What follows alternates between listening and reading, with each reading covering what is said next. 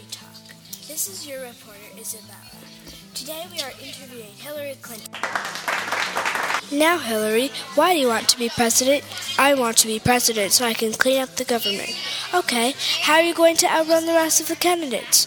Well, my goal is to keep the country running the same way. So if people like the way the country is running now, vote for Hillary Clinton for president. And that concludes our podcast for the day.